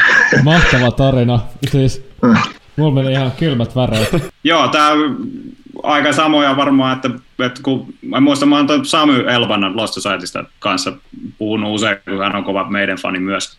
Ja sitten me ollaan taas, ikäero löytyy suunnilleen saman verran kuin mulla ja Jarilla taas, että niin se on tosi vaikea se, selittää sitä 90-lukua, että, että miten sä oot ruvennut dikkaan semmoisesta bändistä, joka ei todellakaan ollut niinku huipullaan silloin. Sitten vaan jotenkin, että no niin se nyt vaan menee. Että niin. se, on käynyt hyvä tuuri, että on löytänyt niitä niin kuin hyviä, hyviä tota, että et kun kirppariltakin osti sitten C-kasetteina ihan summassa, että ei ollut vielä internettiä tosiaan 90-luvun puolivälissä silleen käytössä, niin sitten sieltä löytyi tuurilla sitten semmoisia, niin kuin, että se vaan jatkuu ja syveni se fanitus, että ei, ei niin kuin ensimmäisenä nähnyt vaikka Holy Smokein musavideon tai jotain rating taikureita tai jotain tämmöisiä, mitkä on ehkä vähän siinä rajoilla niin kuin omaan makuun, että onkaan vaiheeksi. Että se vaatii pari enemmän pohjille kyllä, kun sitä alkaa katsoa. ja, et, tota, mä muistan, että toi Best of the Beast tuli, ja mä en ollut mitenkään hirveän vakuuttunut sitä X Factor Place-ajasta, mutta e, siinä Best of the Beastillä oli Virus ensimmäisenä biisinä. Hmm. Niin se oli semmoinen jotenkin, että se kolahti niin kuin tosi kovaa. Että, että tämähän on niin kuin, että se ei ole tiedätkö, menneiden muistelua se bändi, vaan että tämä on oikeasti niin kuin relevantti, että tällaista tämä niin kuin, että, että se on ihan mun suosikki Blaze-biisi heittämällä niin kuin kaikista mitä on. Että siinähän on niin kuin, siinä oli vähän demppi kitaraakin ja muuten. Se, oli niin kuin, se on varmaan raskain meidän biisi niin kuin tommosessa, mielessä, mitä on, on tehty. Ja sitten tota, no, Virtuaalileven oli vähän pettymys, että kyllä sitä, totta kai hän sitä diggaili, koska se oli ainoa silleen uusi, mitä oli saatavilla. Ja, mutta sitten kyllä se, kun just tuhlaa ja poika Adrian Smith palaa Brusen kanssa leiriin, niin sitä juhlittiin niin paljon. Nyt, nyt. Ja sitten kun se levy oli vielä aivan timanttisen kova, yep. Brave New Worldista digaan tosi paljon, mm. että siinä oli kaikki klassisen meidänin parhaat puolet taas. Niin ja Top ja keikkakunto oli kova ja muu, niin ei, eihän siinä ollut kahta sanaakaan. Että, että se on itsellä varmaan ne on niitä huippu, huippuhetkiä ollut, että et, et, tiedätkö, se palkita, että se vähän kuin voittaisi suosikkijoukkueen mestaruuden sen niin kuin pitkän kuivakauden jälkeen. Että vihdoin, vihdoin. Mites toi oli aika hyvä sana toi relevanssi. Onko teidän mielestä meidän edelleen relevantti rockibändi? No mulla on vähän ristiriitainen suhtautuminen. Mä oon ehkä muutenkin vähän kerettiläinen fani, että mä oon löytänyt just aina semmoisia vähän oudompia juttuja, mitä on sitten iskenyt kovaa, niin kuin just nämä joku Rasking Arms bootleg-livet ja muut, että nyt on kovaa kaahausta ja Dianno, Dianno keulilla ja muuta. Että ehkä tuossa 2000-luvun meidänissä tai paluun jälkeessä, niin se Brave New World oli mun mielestä se selkeä huipentuma niin kuin jotenkin itselle, että tämmöistä tämä niin kuin pitää olla. Se mm. oli hyvä päivitys, moderni. Mä oon tosi kova fani kanssa, ne oli Brusen solo-levyille, mm. just toi Accident of Birth ja Chemical Wedding aivan niin kuin mahtavaa. Mä oon hyvin kateellinen nyt Jarille, että se on nähnyt tämän livenä jopa. Joo, se oli, se on, mä tikkaan sit levystä ihan sikana, se oli kova keikka. Siinä, siinä ei soittaa Roy Ched-kitaraa, vaan siinä soitti Roy Chedin Roadari äh, kitaraa. Se soitti ihan yksi, ihan yksi yhteen kuin Roy Ched. Ihan täysin, ei erota mitenkään Roy Chedistä. Ihan täydellinen. Erittäin kova. Mutta jotenkin, että et, et, mä yritän olla nyt hirveästi eksytä sivuraiteille, mutta tämä pääajatus oli se, että mä digasin siitä, miten Bruce Dickinson päivitti itsensä niin kuin tähän 90-luvun loppuun. Et siinä oli vähän sitä Skunkworks-sekoilua. Et siinä mm. nyt ehkä, no Inertia on erittäin hyvä biisi mun mielestä, mutta muuten se menee itsellä jotenkin aika ohi, että ei kai nyt tälleen. Ja sitten kun tuli tämä taas, että Smith ja Dickinson löysi toisensa, ja se Roy Zeta jotenkin teki tosi hyvää. Et se, oli, se oli rankkaa, se oli vähän niin kuin modernimpi, semmoinen miltä 90-luvun heavy-bändit kuulostaa, mutta siinä oli kuitenkin ne meidän klassikkoelementit, että Rusen laulu kuulostaa niin kuin uskomattoman hyvältä, tosi hienoja sävellyksiä, ja, ja, ja sitten mm. siellä on silti vähän sitä jynkkykitaraa ja semmoista, mitä meidänissä taas ei ollut. Mm. Ja sitten tota, Brave New World onnistui hienosti paluuna ja sitten itselle jotenkin se ehkä, että Dance of Death oli niin kuin, se oli jo pettymys, että mun omasta mielestä Rainmaker on viimeinen semmoinen, niin kuin, että siitä mä oon saanut semmoiset, niin kuin, että tämä, tämä. Että se on ihan mieletön sävellys, että että että jotenkin, että okei, alkaa lupaavasti ja eka verse ihan, ihan jees, että on, on niin kuin sointuja ja tolleen. Sitten tulee se prekhorus, mitä luulee ensin kertsiksi että no tämähän toimii. I know the pain that you feel the same as me. Että mä olisin ostanut se jo kertsinä. Ja sen jälkeen lyödäänkin se oikea kertsi vielä perään. Että no huhu, että tämä tuli nyt puskista. Ja tässä on sitä semmoista niin kuin pioneeribändin meininkiä. Ja sitten siitä ei ikinä palata siihen verseen, vaan sitten taas, niin kuin, että siinä on pelkkiä niitä hyviä kohtia peräkkäin. Hmm. Niin kuin, että no mennään takaisin prekorukseen ja sitten kertsiin. Muuta. Että se, niin kuin, jotenkin mua on vähän jäänyt kaivelleen näissä sen jälkeissä meidän että siellä ei ihan sellaisia niin kuin, jotenkin jotenkin sellaisia, vähän metallikalla on vähän sama ehkä se ongelma, että, että se on ollut kuitenkin aikanaan semmoinen suunnannäyttäjäbändi, että näin asioita voi tehdä.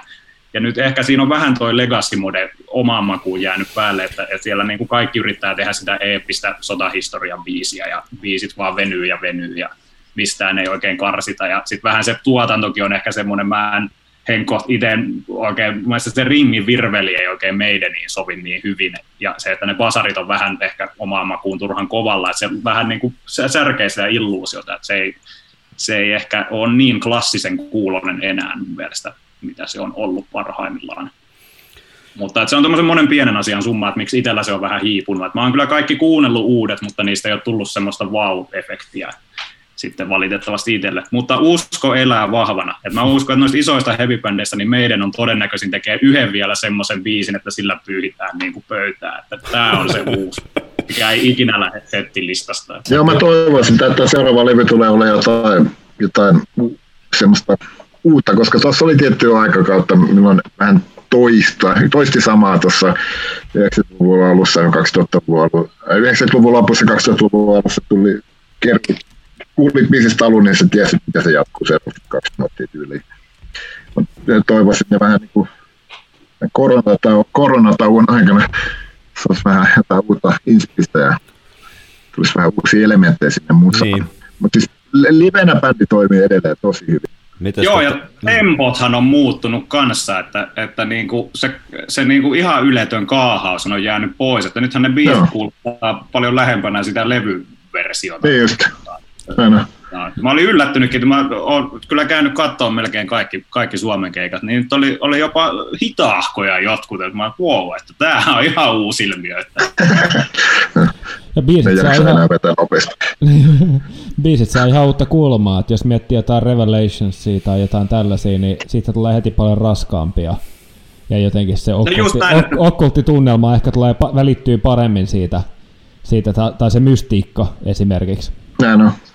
Joo, no kun se just, että, että tavallaan, että, että nyt tehdään se on kuitenkin ihan jo fyysiset rajoitteet tulee vasta, että siinä kyllä ruvetaan tuossa eläkeiässä jo kohta olemaan, että ei voi olettaa, että ei siis hai lähtee niin kuin puolitoista kertaisella nopeudella levyversioon verrattuna, eikä ehkä tarkoituksellistakaan. Niin nyt kun vielä löytyisi se niin kuin graalin malja siitä, että miten, miten voidaankin hyödyntää näitä uusia vahvuuksia, että maltetaan vähän niin kuin soittaa hitaammat biisit hitaammin ja tälleen. Että, että tota, ja lava showthan on ollut hienoja ja kaikkia mm. ja niin kuin, ei valittamista missään. Että kyllähän meidän on paras bändi fanittaa, että ikinä ei ole tullut semmoinen rahat pois ollut, että kyllähän se jotain kissiä ja noita, mitkä julkaisee kaiken uudestaan ja mitä ei tapahdu, niin meidänhän kuitenkin pysyy, pysyy ihan relevanttina, että sieltä tulee joka toinen rundi on menneiden muistelu ja sitten tulee taas uutta ja että on niin kuin rohkeutta tehdä sitä hommaa ihan pitkäjänteisesti edelleen.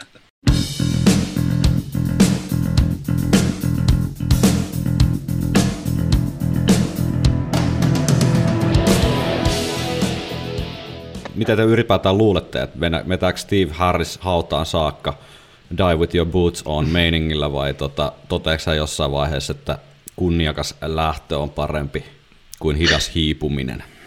Niin, siis, mä, mä, siis heillähän on varmaan mitään niin kuin, syytä tehdä tätä asiaa näin sen takia, että he tienaa sitä. Mä luulen, että siellä on ihan tarpeeksi massia, että kyllä he varmaan tekisi ihan tästä intohimosta ja palosta musiikkia kohtaan, että No en mä, mä, mä itse toivoisin, että he jatkaisi niin pitkään kuin vaan intoa ja kykyä riittää. Että, että kyllä mä tavallaan vielä toivoisin, että sieltä tulisi joku, joku vähän mullistavampi albumi pitkästä aikaa. Että, tai tämmöisiä alkuajan mystisiä biisejä, enemmän sitä progemeininkiä, niin mm. muuhun ainakin kolahtaisi enemmän.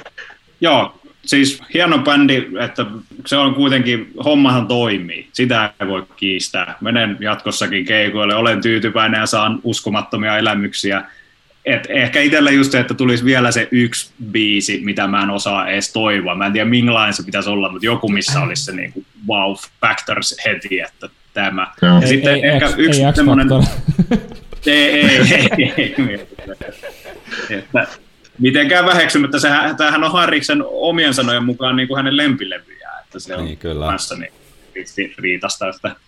M- mutta tota, mä toivoisin myös näistä legacy-asioista, että, että siellä on semmoisia biisejä, mitä mun mielestä ehdottomasti pitäisi nostaa takaisin, ja mitkä niin kuin tänä päivänäkin kuulostaisi vielä hyvältä ja olisi realistisia toteuttaa. Että, että ehkä ne Diano-kaahaukset on vähän semmoisia, että mä en näe, että että mm. niitä ei voi enää toisintaa niin hyvin kuin mitä ne on joskus aikanaan ollut. Mm. Mutta esimerkiksi Stranger in a Strange Land, niin ehdottomasti mun mielestä kuuluisi, että siinä on yksi Häriksen parhaita kohtauksia, se ihan, ihan jo niin kuin introsta lähtien, että se miten se basso liidaa, se on koko aika vähän edellä sitä rumpukomppia, että se on niin semmoista edestä johtamista, että että se jotenkin saa sen biisin niin kuin intensiteetin kasvamaan heti, heti siinä ihan tuommoisella pienellä taimi-asialla. Ja sitten tämä ennen Adrianin kitarasooloa tuleva, niin kuin missä Adrian ja Steve soittaa kaksin tätä tämmöistä niin kuin basso-kitarasoolo-melodia fiilistelyasiaa, niin se on niin kuin aivan uskomattoman hieno kohta niin kuin itselle. Että, niin se suvantokohta. Se Juu, suvantokohta, Juu, just tämä, että se, se, miten basso ja kitara on tehty ah, siihen, niin joo. Ne leikkii, leikkii siellä niin keskenään. Kyllä. Ja sitten just näitä biisejä, mitä ei ole sitten päätynyt settilistoihin, ja Judas Be My Guidea ja Only the Good Die Young ja tällaisia, niin kuin, että, että olisi se kiva edes kerran, kerran saada se niin kuin, kokemus, että nämäkin on niin kuin, hoidettu. Metallikahan on tätä tehnyt, että siellä on nyt kaikki, kaikkia escapeja ja muuta kaivettu, mitä ei ole ikinä aikaisemmin soitettu aikanaan.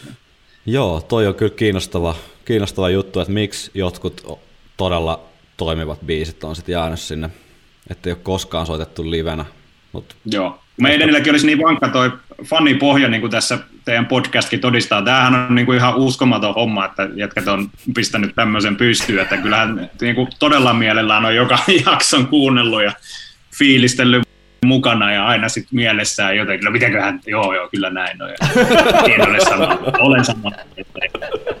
Ja, ja, niin kuin, tolle, niin, niin se, että, että sehän kertoo vaan siitä, että niin kuin just tuommoiselle niin kuin knoppifanitukselle olisi kysyntää. Että jos, jos niin kuin mm. meidän tekisi jonkun settilistan, että tässä on semmoiset biisit, mitä ei ole kuultu 30 vuoteen yhtäkään, niin aivan varmasti liput myisi. Aivan että varmasti. Ei, ei, se, ei välttämättä ole se areenakeikka, mutta kyllä se nyt vähintään tällainen niin kuin jäähalli harppalareena kokoinen keikka olisi. Että... Ehdottomasti. Mulla oli itse asiassa pari tämmöistä kysymystä, mitä mä haluaisin vielä sitten ennen kuin lopetetaan lähetys, niin no niin, heittää. anna pala. Et jos te tiedätte tai joku tietää kuulijoista, niin tota, ensimmäisellä levyllä on toi Strange World, mm. Slovari, niin kuka soittaa ensimmäisen kitarasoolon siinä introssa? Koska livenä se on ollut Dennis Stratton tai sitten Adrian myöhemmin, mutta mun mielestä se saattaisi levyllä kuulostaa enemmän ehkä Davin soittamalta. Ja tähän mä en ole löytänyt pistettua. Mun mielikuva olisi, mielikuva olisi Dennis, mutta tota, vaatii vähän selvittelyä. Palaamme tähän. Mut mä... Palataan tähän, koska siellä on pari semmoista Daven likkiä, mutta sitten ottaa huomioon nuoren innokkaan Daven, niin se on aika kypsästi soitettu, että, että se, se on jotenkin muuten aika helppo mielestä kuulla sieltä aina levyltä, että kumpi on vuorossa. Mutta... Joo, sitten jos jollain, jollain on CD-myyntihaluja, niin myykää mulle Maidenin BBC Archives CD, please. Että yhteydenotot vaikka Instasta tai muualla, että tämä on jotenkin itsellä mennyt ohi, että mä oon niinku vaan sitten YouTubesta kuunnellut ja muuten, mutta, mutta tota, mulla ei tätä CD-nä ole, mikä haluaisin kyllä. Aika on arvokkainta, mitä voi toiselle ihmiselle antaa, koska sitä ei ikinä enää saa takaisin, niin lämmin nöyrä kiitos tästä sessiosta. Erittäin, erittäin jykevää asiaa, mitä ei oltaisi kyllä täällä omin voimin saatu kaivettua. Että Joo, tämä, oli kyllä... tosi, tosi antoisa. Tosi antoisa. Kiva kuulla näin syvältä luotavaa ja monelta, monelta kantilta ja eritoten myös tästä niin kuin basistin, basistien niin kuin näkökulmasta tavallaan saa ehkä jonkunlaisen käsityksen myös siitä niin kuin, äh, Steven hengen elämästä tai varsinkin tällaista musiikillisesta hengen elämästä. Että... Joo, Hei. kiitos teille ja tota, hyvä, että jatkakaa sama malli, että näitä on ihan mukava kuunnella tätä. Hyvä. Kyllä. Hei, kiitos mun puolesta kanssa ja toiveisiin, että jos, jos tosiaan Bruce Dickinsonin solotuotanto on erikoisjaksoa, niin kyllä oi, hyvin oi. mielellään kuuntelee ja fiilistelee. Meillä ei ole kyllä mitään sitä vastaan. Ei, ei, Erittäin ei, kyllä, kyllä suosikkilevy ja varsinkin Chemical Wedding, niin ai ai.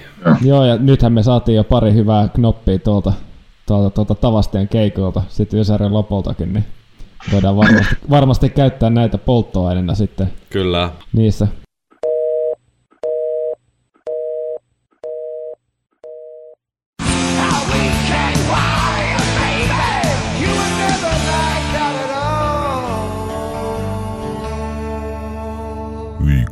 Viikonloppusoturit.